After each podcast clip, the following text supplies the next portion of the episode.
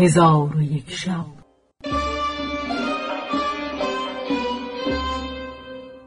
چون شب سیصد و شست و نهم برآمد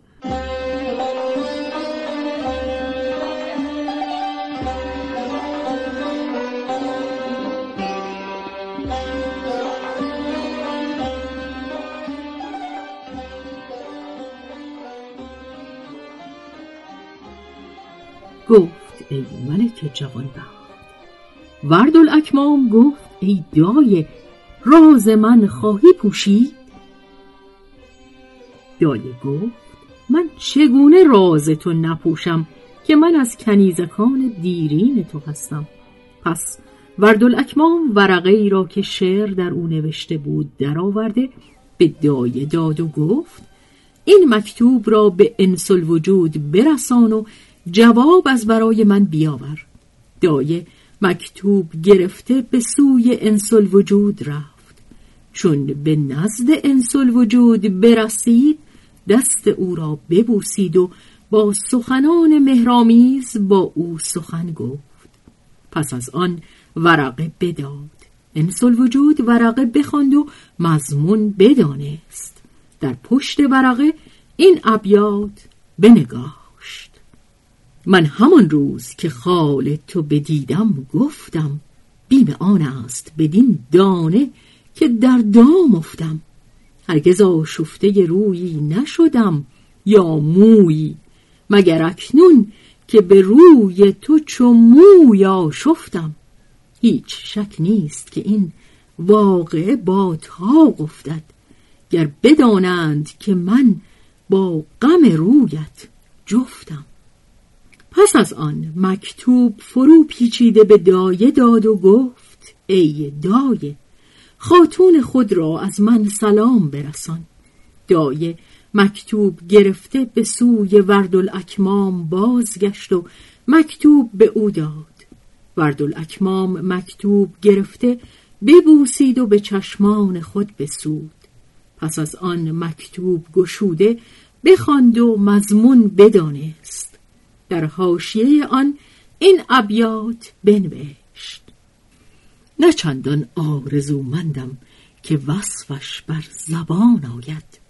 اگر صد نامه بنویسم حکایت بیش از آن آید. چه نیروی سخن گفتن بود مشتاق خدمت را؟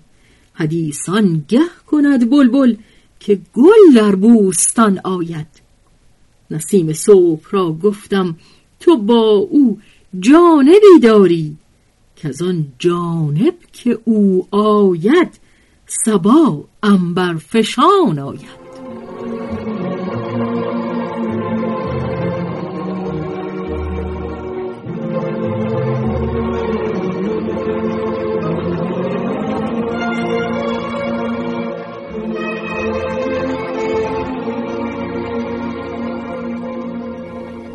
آنگاه مکتوب فرو پیچیده به دایه بداد.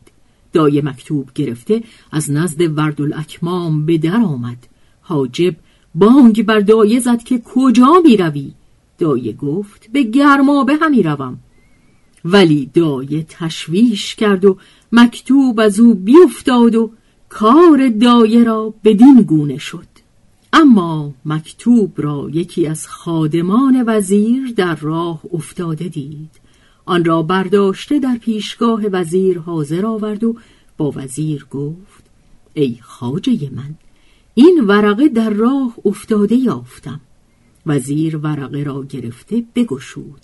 ابیات بخواند و مضمون آنها بدانست و خط بشناخت که خط دختر خیش است. در حال برخواسته به نزد زن خود بیامد و از غایت خشم همی گرید. زن وزیر گفت یا سیدی از بهر چه گریانی؟ وزیر گفت این ورقه بگیر و بر آنچه در اوست نظاره کن. زن وزیر ورقه برگرفت و بخواند. دید که دخترش وردالاکمام به آن مضمون ابیات به انسل وجود نوشته. زن وزیر را نیز گریه بگرفت ولی خودداری کرد و سرشکش را نگاه داشت و با وزیر گفت یا سیدی گریستن سود ندارد.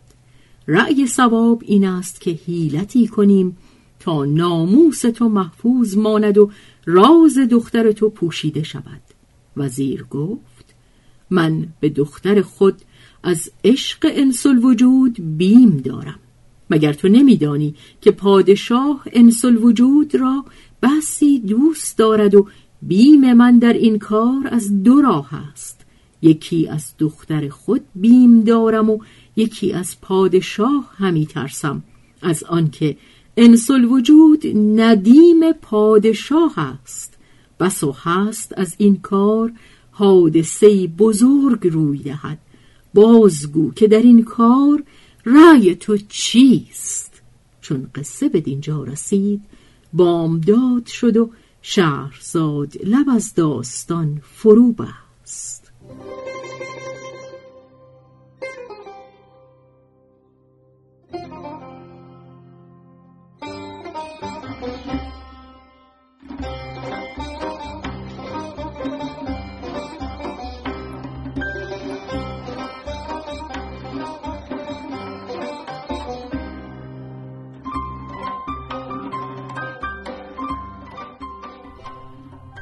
به روایت شهرزاد فتوهی تنظیم از مجتبا میرسمیعی.